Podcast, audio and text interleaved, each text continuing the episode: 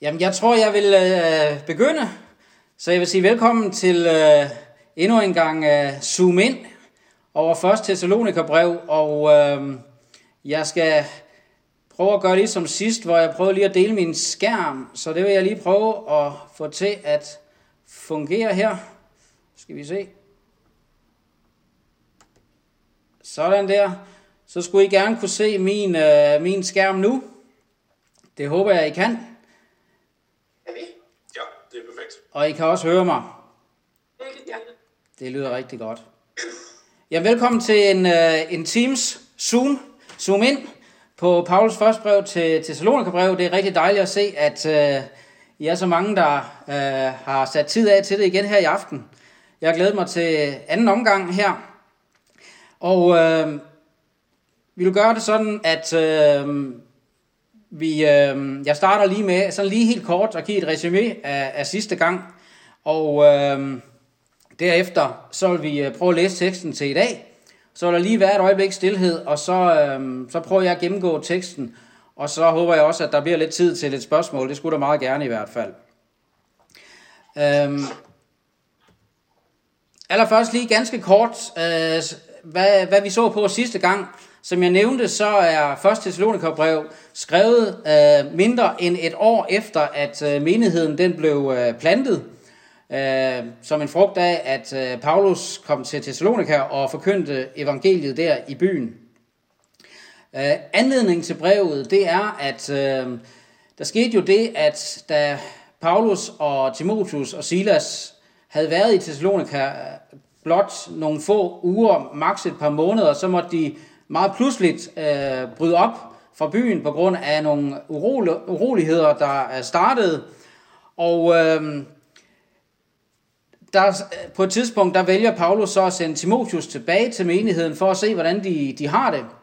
Og anledningen til brevet, det er, at Timotheus han så lige er kommet tilbage fra menigheden, hovedsageligt øh, med gode nyheder. Det er sådan den direkte anledning, det er, det er derefter, at Paulus han skriver øh, det her brev. Og som øh, jeg også lige nævnte sidste gang, så øh, en af, af grundene til, at det er godt at bruge tid på 1. Thessalonikerbrev, det er, at øh, menigheden er et ufuldkomment forbillede. Øhm, menigheden Thessalonika er faktisk den eneste menighed, Paulus direkte omtaler som et forbillede for, for andre troende, og dermed også for os.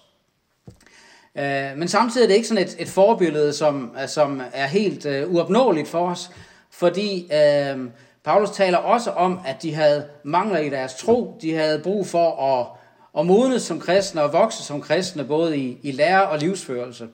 Og derfor så øh, er der også rigtig meget at, at hente øh, for os som enighed i dag. Sidste gang, der så vi på kapitel 1, og i dag, der skal vi så se på øh, kapitel 2, vers 1-16, som handler om øh, missionærernes øh, forkyndelse og liv i Thessalonika. Og øh, jeg har tænkt mig nu, at jeg vil øh, læse hele teksten igennem først, og så vil der være bare lige et par minutter stillhed, hvor vi hver især kan, kan samle tankerne og ligesom øh, øh, ja, reflektere lidt over teksten her. Og så vil det blive en kort bøn, og så øh, tager vi hul på selve undervisningen derefter. Men jeg vil starte med at læse 1. Thessalonikerbrev kapitel 2, vers 1 til 16 her i sammenhæng. Brødre, I ved jo selv, at den indgang, vi fik hos jer, ikke var forgæves. Men skønt vi, som I ved, lige var blevet plaget og mishandlet i Filippi, fandt vi frimodighed i vor Gud til at forkynde hans evangelium for jer under meget kamp. Vor forkyndelse skyldes ikke vildfarelse eller urene motiver og sker ikke med svig. Men vi forkynder sådan, som Gud har fundet os værdige til at få evangeliet betroet. Ikke for at behage mennesker, men Gud, som prøver vort hjerte. Vi optrådte jo, som I ved, aldrig med smirende ord, og heller ikke med fordækt griskhed. Det er Gud vidne på. Vi søgte heller ikke anerkendelse hos mennesker, hverken hos jer eller andre, og det skønt vi som kristne apostle havde ret til at lægge jer til byrde. Tværtimod færdedes vi med venlighed blandt jer. Som en mor tager sig af sine børn, sådan vil vi af ømhed for jer gerne give jer ikke blot Guds evangelium, men også vort liv. for vi var kommet til at holde af jer. Brødre, I husker jo vores slid og møje. Vi arbejdede nat og dag for ikke at lægge nogen af jer til byrde, mens vi prædikede Guds evangelium for jer. I selv og Gud er vidner på, hvor fromt, retskaffent og uangribeligt vi færdedes blandt jer, som tror. I ved også, hvordan vi, som en far over for sine børn, formanede og opmuntrede og tilskyndede hver eneste af jer til at leve, som Gud ville det. Han, der kalder jer til sit rige og sin herlighed. Derfor takker vi også Gud uophørligt. For da I modtog Guds ord, som I hørte af os, tog I ikke imod det som menneskeord, men som dette i sandhed er, Guds ord. Og det virker i jer, som tror. I brødre ligner jo Guds menighed af Judæa, som er i Kristus Jesus. For I har lidt det samme af jeres landsmænd, som de har lidt af jøderne, der slog både Herren Jesus og profeterne ihjel, og som har fordrevet os, og som ikke behager Gud og er imod alle mennesker, fordi de hindrer os i at tale til hedningerne, så, så de kan blive frelst. Sådan fylder de altid deres sønders mål, men vreden er kommet over dem til fulde. Så vil jeg bare lige bruge et par minutter, øh, par minutter i, i stillhed nu til bøn og eftertanke.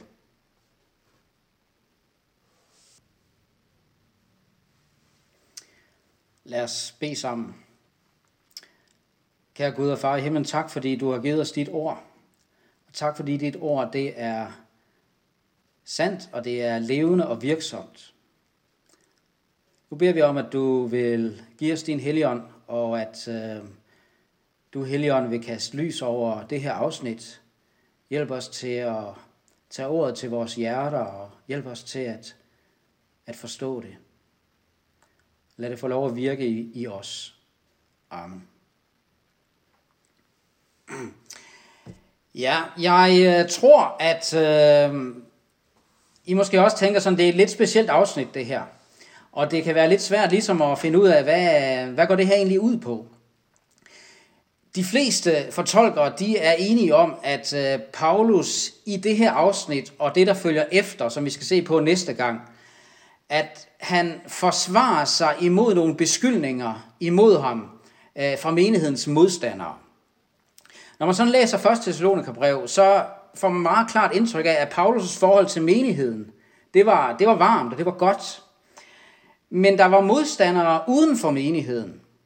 Det var der jo allerede, da menigheden blev grundlagt, og der var modstandere uden for menigheden, som ligesom forsøgte at drive en øh, kile ind imellem Paulus og menigheden, ved at, at køre en slags smedekampagne, kan man sige, imod missionærerne, og ikke mindst imod Paulus. Øhm, og øh, den her smedekampagne fra modstandernes side, den har nok lyttet noget i, i retning af det her – Paulus han var en kujon, der stak af, og han har ikke vist sig eller givet lyd fra sig, siden han var hos jer. Det er helt åbenlyst, at han har ført jer bag lyset med tomme menneskeord, og at han ikke har haft ren mel i posen. Paulus han har kun været ude på at udnytte jer for egen vindings skyld, og i virkeligheden så er han fuldstændig ligeglad med jer. Se blot, så snart hans liv kom i fare, så stak han halen mellem benene for at redde sit eget skin, og nu har han forladt jer og overladt jer til jer selv. I må hellere se i øjnene, at det hele det var fake news, og droppe jeres nye kristne tro en gang for alle. Noget i den stil øh, regner man med, at øh, beskyldningerne og smedekampagnen har lyttet mod Paulus. Og en væsentlig del af det her afsnit, og så det efterfølgende, det er Paulus' forsvar imod beskyldningerne i den her smedekampagne. Øhm, kapitel 2, vers 1-16, som vi altså skal se på her i aften, det er første del af Paulus' forsvar, som handler om missionærernes forkyndelse og adfærd, mens de var hos dem i Thessalonika. Øh, kapitel 2, vers 17 til kapitel 3, vers 13, øh, som vi så skal se på næste gang, det er anden del af Paulus, for, øh, Paulus' forsvar, og handler om øh, den her pludselige og smertefulde adskillelse fra dem, og øh, også ligesom forklaring på, hvorfor Paulus endnu ikke har kunne vende tilbage til dem. Og så øh, udtrykker Paulus samtidig der sin dybe længsel efter snart at kunne se dem igen ansigt til ansigt. Men det er vigtigt at forstå, at når Paulus han forsvarer sig imod øh, den her smedekampagne, så er, det ikke, øh, så er det ikke på grund af personlig forfængelighed. Simpelthen fordi, at det, som stod på spil, det var intet mindre end evangeliets sandhed og menighedens fremtid. Det var det, det handlede om. Øh, jeg ved ikke, om I øh, øh, lagde mærke til det, men øh, Paulus han appellerer igen og igen i det her afsnit til, hvad Thessalonikerne selv ved, og hvad Gud er vidne på. Øh, vi havde det allerede sidste gang, kapitel 1, vers 5. I ved, hvordan vi færdedes iblandt jer. Og her i det her afsnit, kapitel 2, vers 1, I ved jo selv, vers 2, som I ved, vers 5, som I ved, det er Gud vidne på. Vers 9, I husker jo. Vers 10, I selv og Gud er vidner på. Og så vers 11, I ved også. Paulus han behøver egentlig ikke andet end at minde dem om, hvad de selv ved. Og som de altså selv kan bekræfte er sandt. Og den her stærke, Paul, øh, stærke sprogbrug, Paulus har med, at han, han siger, at det er Gud vidne på. Det er mere end antyder, at der i det her afsnit er tale om, at Paulus han forsvarer sig imod nogle anklager og nogle beskyldninger, der har været fremsat. Nu skal vi så prøve at se på, øh, på øh, teksten sådan mere i, øh, i små bidder.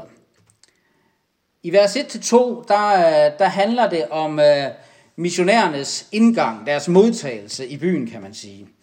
Og øh, øh, Paulus skriver, brødre, I ved jo selv, at den indgang, vi fik hos jer, ikke var forgæves. Men skønt vi, som I ved, lige var blevet plaget og mishandlet i Filippi, fandt vi frimodighed hvor Gud til at forkynde hans evangelium for jer under min kamp. Jeg understreger det her ikke, men, fordi det er sådan et, et, en øh, gennemgående udtryksmåde, som Paulus han benytter i hele det her, i hele det her afsnit. At Han igen og igen siger ikke, men. Og det første, han slår fast her, det var altså, at øh, den indgang, vi fik hos jer, ikke var forgæves.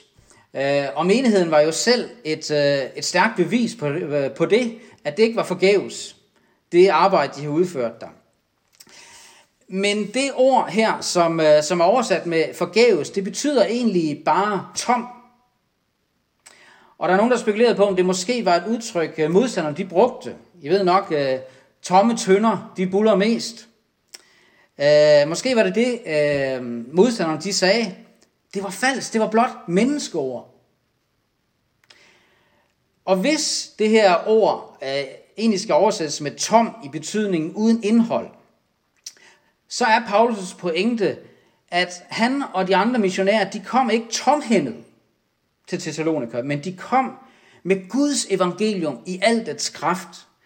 Og det er i hvert fald det, der understreges i, øh, i det følgende, hvor han skriver, øh, men selv om vi, øh, skal jeg lige finde det her, men, men selv om vi lige var blevet plaget og mishandlet i Filippi. Det kan vi jo læse om i Apostlenes Gerninger, at de i Filippi faktisk blev udsat for tortur, i hvert fald Paulus og Silas. Det var der, de var lige før de kom til Thessalonika. Selvom vi lige var blevet plaget og mishandlet i Filippi, fandt vi frimodighed i vor Gud til at forkynde hans evangelium for jer under meget kamp. Altså det Paulus siger, det er, vi, vi kom ikke tomhændet, men vi kom med Guds evangelium og med frimodighed og kraft fra ham, på trods af lidelser og kampe og omkostninger. Og gennem hele det her afsnit, øh, der er der et utroligt stærkt fokus på Gud og Guds evangelium. Jeg har prøvet at samle det her øh, i vers 2. Vi fandt, der har vi det ikke også, vi fandt frimodighed i vor Gud til at forkynde hans evangelium. I vers 4, der står der, vi forkynder sådan, som Gud har fundet os værdige til at få evangeliet betroet. I vers øh, 8 bruger han også udtryk Guds evangelium. Igen i vers 9, vi prædikede Guds evangelium for jer. Og i vers 13, øh, I modtog Guds ord, som her blot er et andet udtryk for evangeliet. I modtog Guds ord, som I hørte også. Og det er Guds ord, der virker i jer som tror. Der er et utroligt stærkt fokus på Gud og Guds evangelium i, øh, i det her afsnit.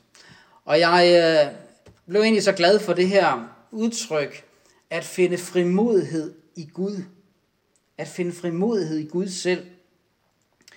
Øh, Paulus og Silas og Timotius, de fandt ikke frimodighed i omstændighederne, fordi der var ikke meget at finde frimodighed i. De fandt heller ikke frimodighed i dem selv og deres egen kraft og styrke, men de fandt frimodighed i Gud selv. Ved at rette deres fokus på ham og kraften i hans evangelium.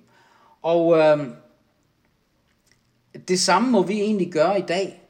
Fordi når vi kigger rundt i, øh, i samfundet i dag, i kulturen i dag og i verden omkring os, så er det ikke der, vi finder frimodighed. Vi finder heller ikke frimodighed i os selv, fordi vi er ikke noget særligt. Men vi kan finde frimodighed i Gud selv. Simpelthen ved at gøre det samme, som de gjorde ved at rette vores fokus på Gud og på kraften i hans ord, i hans evangelium. Øh, fordi hans evangelium, det er virkelig Guds sande og levende og virksomme ord, det ord, der, der virker.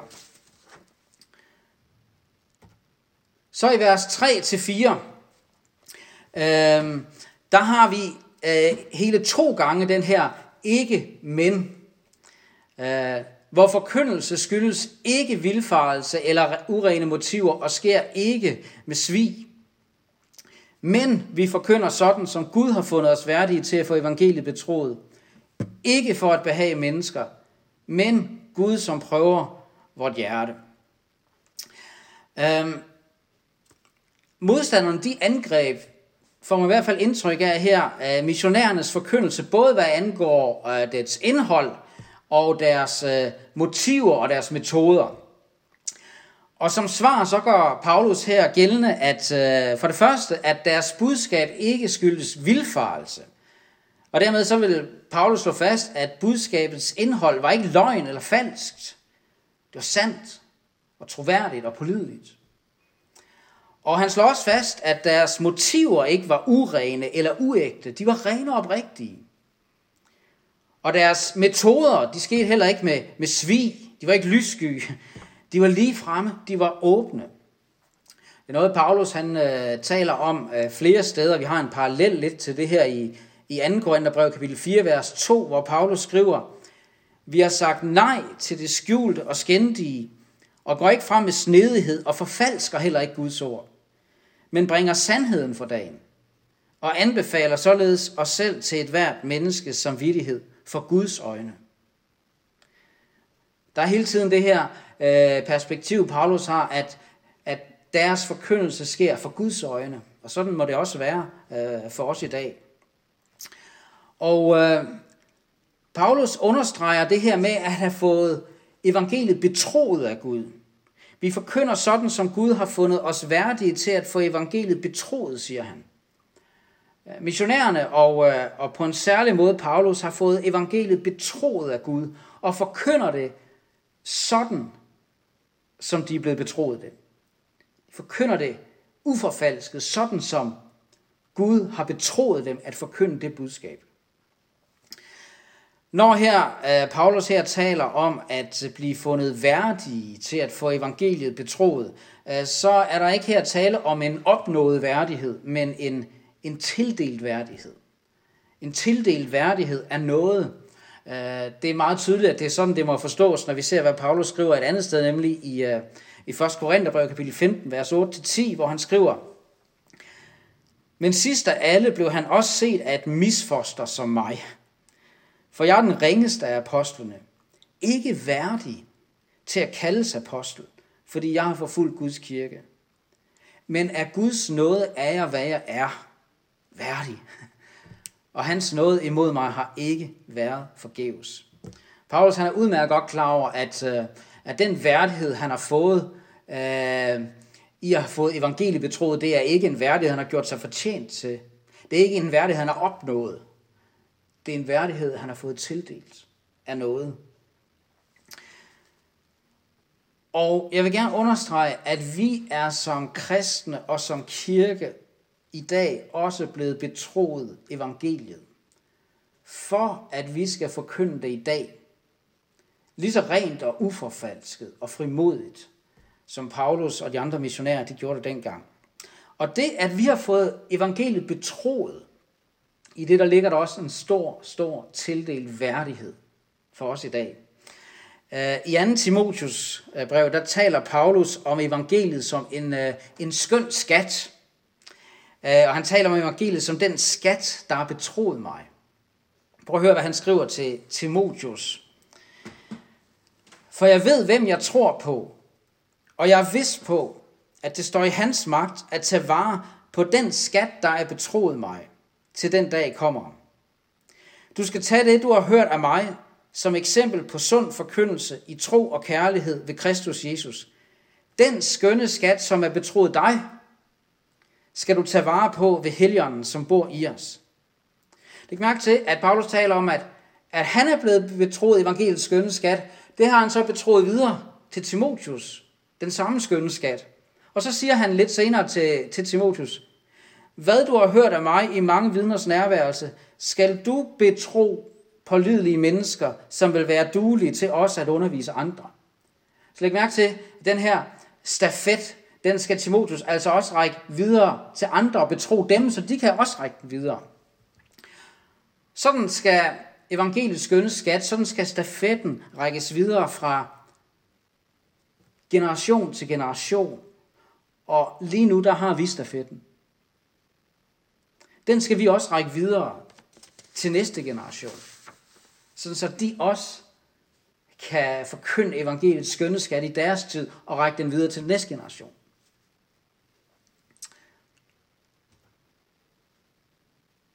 Og øh, så slutter øh, det her afsnit igen med det her ikke men. Paulus siger, men vi forkynder sådan, som Gud har fundet os værdige til for evangeliet ved troet. Ikke for at behage mennesker, men Gud, som prøver vort hjerte. Øh, pointen i det her, det er naturligvis ikke, at, øh, at vi skal være ubehagelige over for mennesker. Øh, pointen det er, at, at missionærernes dybeste motiv ikke var at være mennesker til behag, men Gud. Evangeliet det er jo hans. Deres, deres, øh, deres øh, motiv var ikke at forkynde evangeliet sådan, så at mennesker øh, kunne lide det. Men først og fremmest at forkynde evangeliet sådan, så at Gud kunne have behag i det, de, de sagde.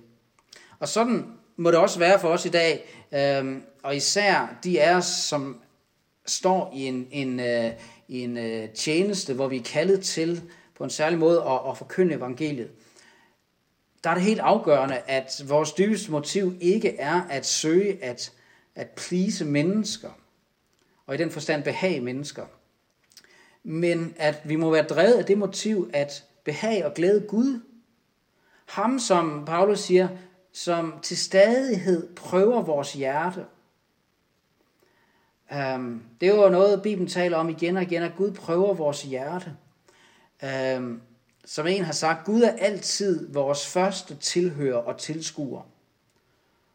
Og han ser lige ind i hjertet. Han ser, hvad det egentlig er, der driver os i tjenesten for evangeliet.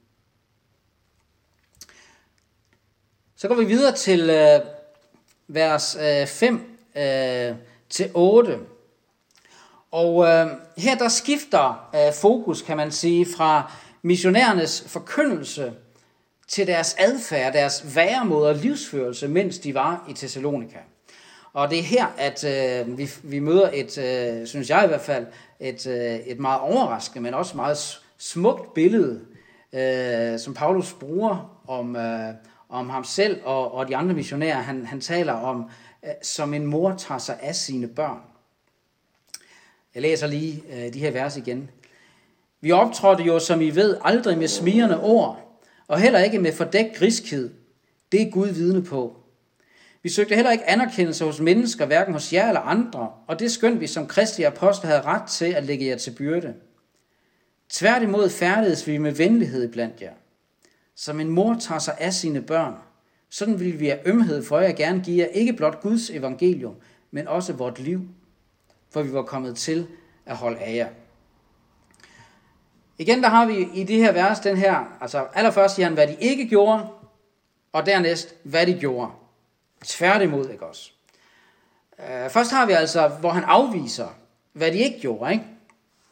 Og her der afviser Paulus at øh, have været ude på at indsmire sig hos Thessalonikerne, altså med smirende ord.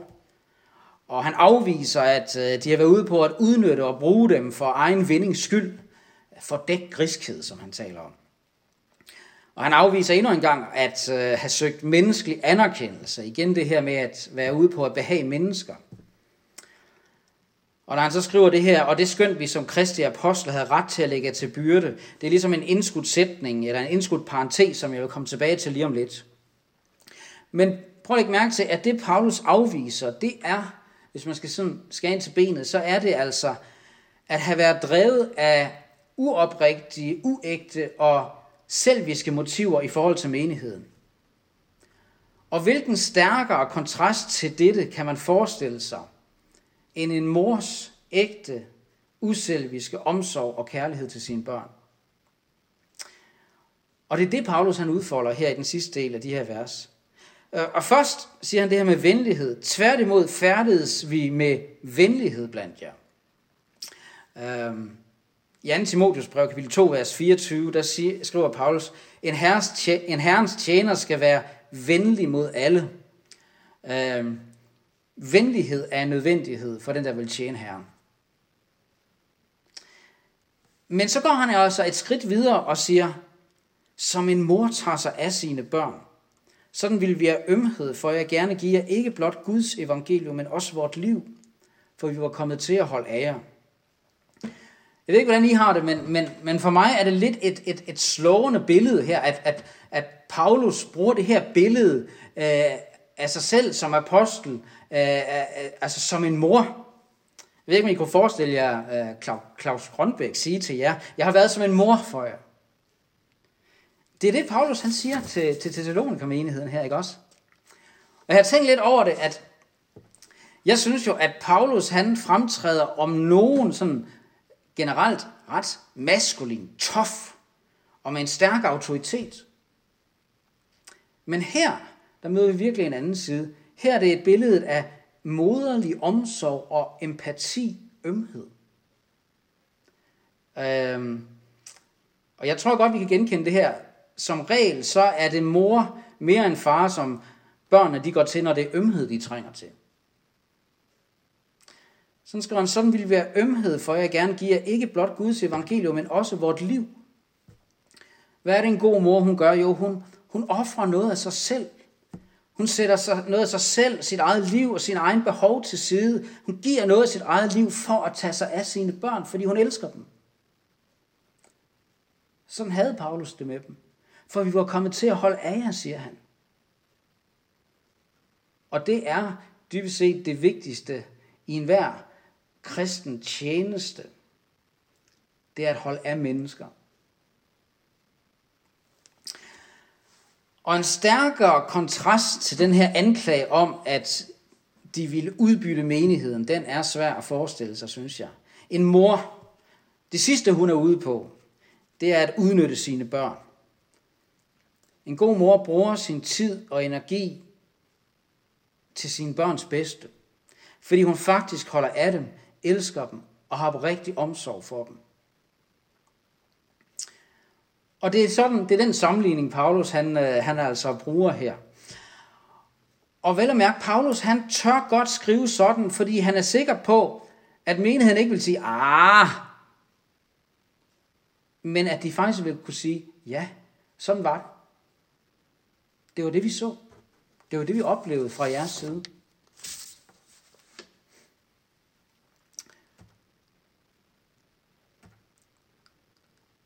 Ja, jeg skulle have trykket et par gange før, men nu går vi videre til vers 9-12. Her der skifter billedet så. Her har jeg sat overskriften på, øh, som en far. Øh, og øh, der er ligesom der, der er tre øh, ting, som vi ligesom kan se, øh, Paulus han ligesom øh, knytter sammen med det her øh, farbillede. Det ene handler om at være hårdt arbejdende. Det andet handler om at være et godt eksempel i livsførelse. Og det tredje det handler om at være opdragende og opmuntrende. Vi skal prøve at, at se på, øh, på hver af de her øh, led. Først skriver han, brødre, I husker jo vores slid og møje. Vi arbejdede nat og dag, for ikke at lægge nogen af jer til byrde, mens vi prædikede Guds evangelium for jer. Paulus og company, de havde arbejdet hårdt. Nat og dag, skriver han lige frem. Øh, og det havde de gjort for selv at, at tjene til dagen og vejen, for ikke at lægge menigheden til byrde. Øh, vi ved fra øh, Apostlenes Gerninger, kapitel 18, vers 3, at øh, Paulus han var teltmager. Han arbejdede som teltmager.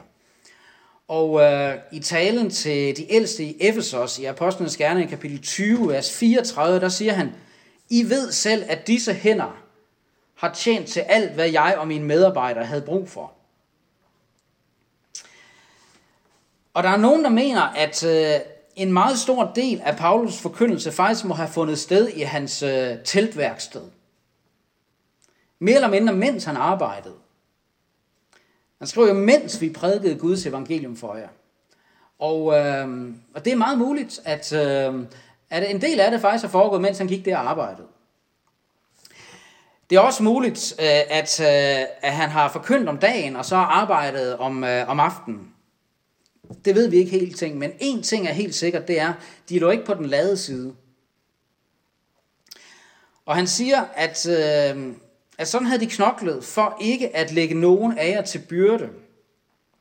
Og vi så i vers 7, øh, at, hvor han skriver, og det skønt vi som kristi apostle havde ret til at lægge jer til byrde. Og hvad mener han med det? Ja, han er inde på noget af det samme i 1. Korintherbrev, i kapitel 9, vers 14-15, der skriver han om, at på samme måde har Herren bestemt, at de, som forkynder evangeliet, skal leve evangeliet. Men, siger han så, men jeg har ikke gjort brug af nogen af disse rettigheder. Og det var et bevidst valg for evangeliets skyld, Paulus han traf. At øh, når han kom til en by og forkyndte evangeliet, øh, så tjente han selv til dagen og vejen ved at arbejde. Så det er det første, han ligesom holder frem her, det her med at være hårdt arbejdende, mens han forkyndte evangeliet. Det andet er, handler om at have været et godt eksempel i livsførelse. I selv og Gud er vidner på, hvor fromt, retskaffen og uangribeligt vi færdedes blandt jer, som tror. Uh, her der kan man jo godt sådan, uh, som, som, som, som dansker tænke, der smører han godt nok tyk på. Jeg tror, det er vigtigt at, uh, at forstå, at Paulus her, han hævder ikke at være syndfri. Men han hævder faktisk frimodigt, at der menneskeligt set ikke var noget at udsætte på deres adfærd og livsførelse, men at de virkelig gav menigheden et godt eksempel til efterfølgelse. Og det tredje, som øh, han forbinder med den her farrolle, det er altså det her med at være opdragende og opmuntrende. I ved også, hvordan vi som en far over for sine børn formanede og opmuntrede og tilskyndede hver eneste af jer til at leve, som Gud vil det. Jeg synes, det er meget interessant, at Paulus sådan helt naturligt forbinder faderrollen med det her med at opdrage og opmuntre sine børn. Øh, det kræver jo, at man er nærværende og ikke fraværende som far, kan jeg så helt at sige, at jeg er fædre. Og læg mærke til, at han skriver, at vi formanede og opmuntrede og tilskyndede hver eneste af jer. Det er meget tydeligt, at, øh, at det her det er noget, der er foregået sådan meget en til en individuelt også. Paulus har ikke bare sådan forkyndt til, til mængden, men også han har været tæt på den enkelte i menigheden. Og så understreges det altså, at de gjorde det her, de formanede, opmuntrede og tilskyndede hver eneste af jer til at leve som Gud vil det. Som vi skal vende tilbage til øh, næste gang, så er der et slående fokus i 1. Øh, Thessalonikerbrev på det her med kristen livsførelse. Øh, når der står her står at leve, så, så betyder det egentlig at vandre, som Gud vil det. Der er et fokus på kristen livsførelse. Ikke blot læremæssig kundskab til hovedet, men Paulus lægger meget, meget stærkt vægt på, at disse nye kristne lærer at leve som kristne. Det kommer vi mere ind på næste gang. Og så læg mærke til, hvordan han beskriver Gud. Gud, det er han, der kalder jer til sit rige og sin herlighed. Øhm, her der øh, bruger øh, Paulus en formulering, der egentlig omfatter både begyndelsen og slutningen på det kristne liv. Kaldet, det er jo det, det hele begynder med. Gud kalder os ind i troen. Og så har vi herligheden til sidst, målet. Men læg mærke til, at han ikke bare skriver i datid, at Gud er den, der kaldte jer til sit rige, men han faktisk siger, Gud er den, der kalder jer til sit rige og sin herlighed. Han beskriver faktisk Guds kald som noget vedvarende i vores liv som kristne. At det er som om, at, han, at, at Gud hver dag kalder til fællesskab med ham, kalder til et liv sammen med ham, indtil vi når målet, herligheden. Gud er den, der kalder jer til sit rige og sin herlighed. Og så er vi fremme ved øh, kapitel 2, vers 13, som jo var det nøglevers, jeg, jeg udpegede sidste gang i hele brevet. Det synes jeg i hvert fald er lidt, lidt et, et, øh, nøglevers, øh, fordi det understreger det her med, at Guds ord virker. Derfor takker vi også Gud uophørligt for da I modtog Guds ord, som I hørte af os, tog I ikke imod det som menneskeord, men som dette i sandhed er Guds ord, og det virker i jer, som tror. Øh, I sammenhængen her, der forsvarer Paulus sig jo imod den her smedekampagne fra modstandernes side, hvor de sandsynligvis har sagt, det er bare tomme menneskeord. Men Paulus, han, øh, han øh, minder Thessalonikerne om, at da de modtog Guds ord, som de hørte af dem, så tog de ikke imod det som menneskeord, men som det, det i sandhed er, Guds ord. Og, øh, og Paulus og øh, Silas og Timotheus, de kan ikke holde op med at takke Gud. For det første, fordi Thessalonikerne, da missionærerne forkyndte evangeliet for dem, ikke tog imod det som menneskeord, men tog imod det som Guds ord i tro. Uh, og prøv at bemærke her, det er lidt uh, underligt, uh, at Paulus takker Gud for Thessalonikernes modtagelse af Guds ord som Guds ord. Så selv vores modtagelse af Guds ord ser Paulus dybest set Gud som den egentlige grund til. Derfor takker han Gud for det. Og for det andet, så kan de ikke lade være med at takke Gud, fordi Guds ord stadig virker i dem. Tænk over det. Der er gået måneder siden de var der. Um, der er nok ikke gået et helt år endnu, øh, men der er trods alt gået måneder siden de var der og forkyndte evangeliet for dem. Men Guds ord virker stadig i dem. Det virker stadig i dem.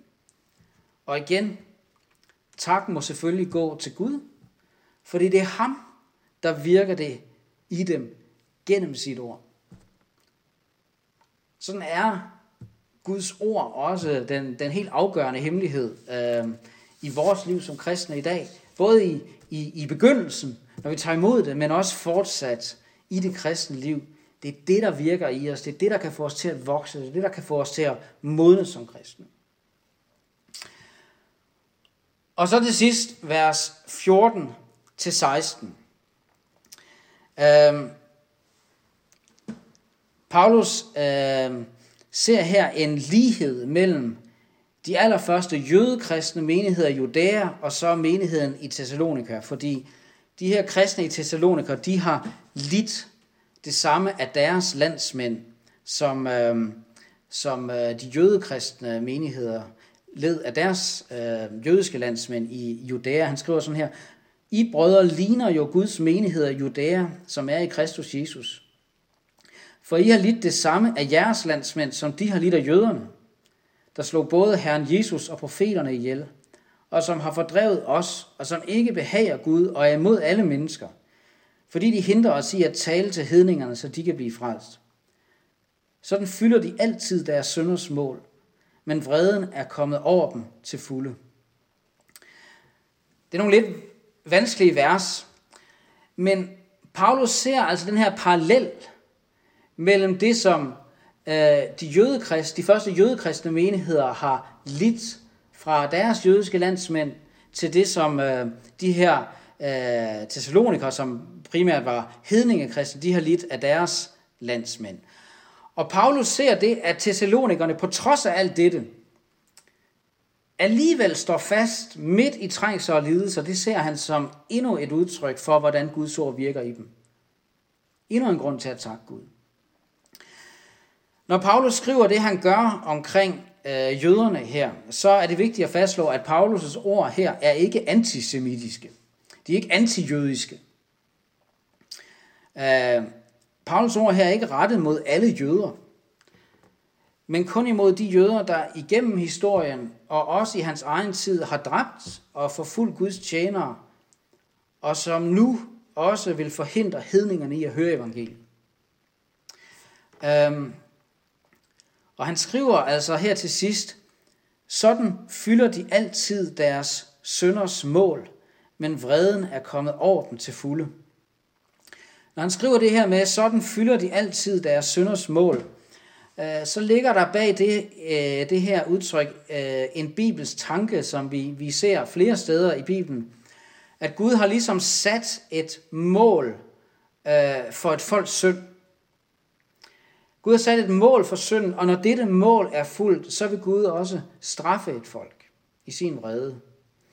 Øhm, vi møder det første gang i Bibelen i, uh, i 1. Mosebog kapitel 15, vers 16, da, da Gud giver Abraham løftet om, at han en dag skal få Kanaans land i eje, og hans efterkommere skal få Kanaans land i, i eje, så siger han, øh, men der skal først gå de her 400 år, fordi han siger, målet fra Moritternes søn er endnu ikke fuldt. Det er ligesom den tankegang, der ligger lidt bag ved. Men her der skriver Paulus altså, at han skriver, at jøderne altid fylder deres sønders mål. Og når han skriver altid, så betyder det, at det er noget, han ser er sket gentagende gange igennem øh, Israels folks historie, som vi læser om i det gamle testamente, og derfor har Guds vrede også gentagende gange ramt dem. Og også nu, siger Paulus, der gælder det, at vreden er kommet over dem til fulde. Øhm, hvordan skal det forstås? Øh, ja, sidste gang, der så vi, at øh, Paulus i kapitel 1, vers 10, øh, talte om Jesus som den, der frier os fra den kommende vrede. Øh, den kommende vrede, som der er øh, den Guds store vrede på dommens dag. Men her tror jeg næppe, der er øh, tænkt på øh, den kommende vrede på, øh, på den sidste dag. For det her der taler han om, at øh, vreden er kommet over dem til fulde. Og det har der været forskellige øh, forståelser af, hvad det her det kan betyde. Sådan som jeg forstår det, så tror jeg, at det Paulus tænker på her, det er, med, når han her taler om vreden, så tror jeg, han tænker på den, som øh, ramte det jødiske folk øh, øh cirka 20 år senere i år 70, da Jerusalem blev ødelagt. Jeg tror altså, han tænker på en, en historisk manifestation af Guds vrede. Og når han siger, at den er kommet over dem, så tror jeg, at det betyder, at den er kommet over dem i betydningen, den er uafvendelig. Og hvor har Paulus det fra? Det har han fra Jesus selv. Jesus, der til Jerusalem siger, Jerusalem, Jerusalem, hvor ofte har jeg ikke ville samle, øhm, øh, samle jer, som en, øh, en, øh, en, en høne samler sine kyllinger under sine vinger, men I ville ikke. Og derfor forudsiger han, at Jerusalem skal ødelægges, og at, at, at, at Guds vrede skal ramme Israels folk. Jeg tror, det er det, Paulus her øh, taler om. Øhm, men det er altså vigtigt at understrege, at Paulus' øh, ord her er ikke udtryk for en antisemitisk eller antijødisk øhm, øh, holdning. Øh, det er der nogen, der har anklaget ham for i de her vers. Vi ved tværtimod, at Paulus han kan sige, at, at han øh, kunne ønske, at han selv var øh, forbandet og skilt fra Kristus, hvis det på nogen måde kunne, øh, kunne frelse hans jødiske landsmænd. Så han er fuld af kærlighed til sit jødiske folk, men Øh, han er også fuld af, af, af, af vrede over den måde, øh, nogle jøder altså vil hindre hedningerne i at blive frelst, hindre evangeliets forkyndelse til hedningerne. Og øh, det var også øh, det, som øh, var, blevet, var grunden til, at de havde måtte øh, så at sige, flygte ud af Thessalonika og senere igen flygte videre fra Berøre. Det var netop øh, ikke-kristne jøders modstand mod evangeliet. Ja. Det var øh, en gennemgang af, af teksten her. Ja, men så vil jeg sige tusind tak, fordi I vil være med endnu en gang. Og vi øh, fortsætter om øh, 14 dage. Øh, samme tid, samme sted, kl. 19.30 tirsdag den øh, 30. marts. Yes. Kan I, øh, kan I have en øh, fortsat god aften? Og pas godt på jer selv, til vi ses. Hej hej.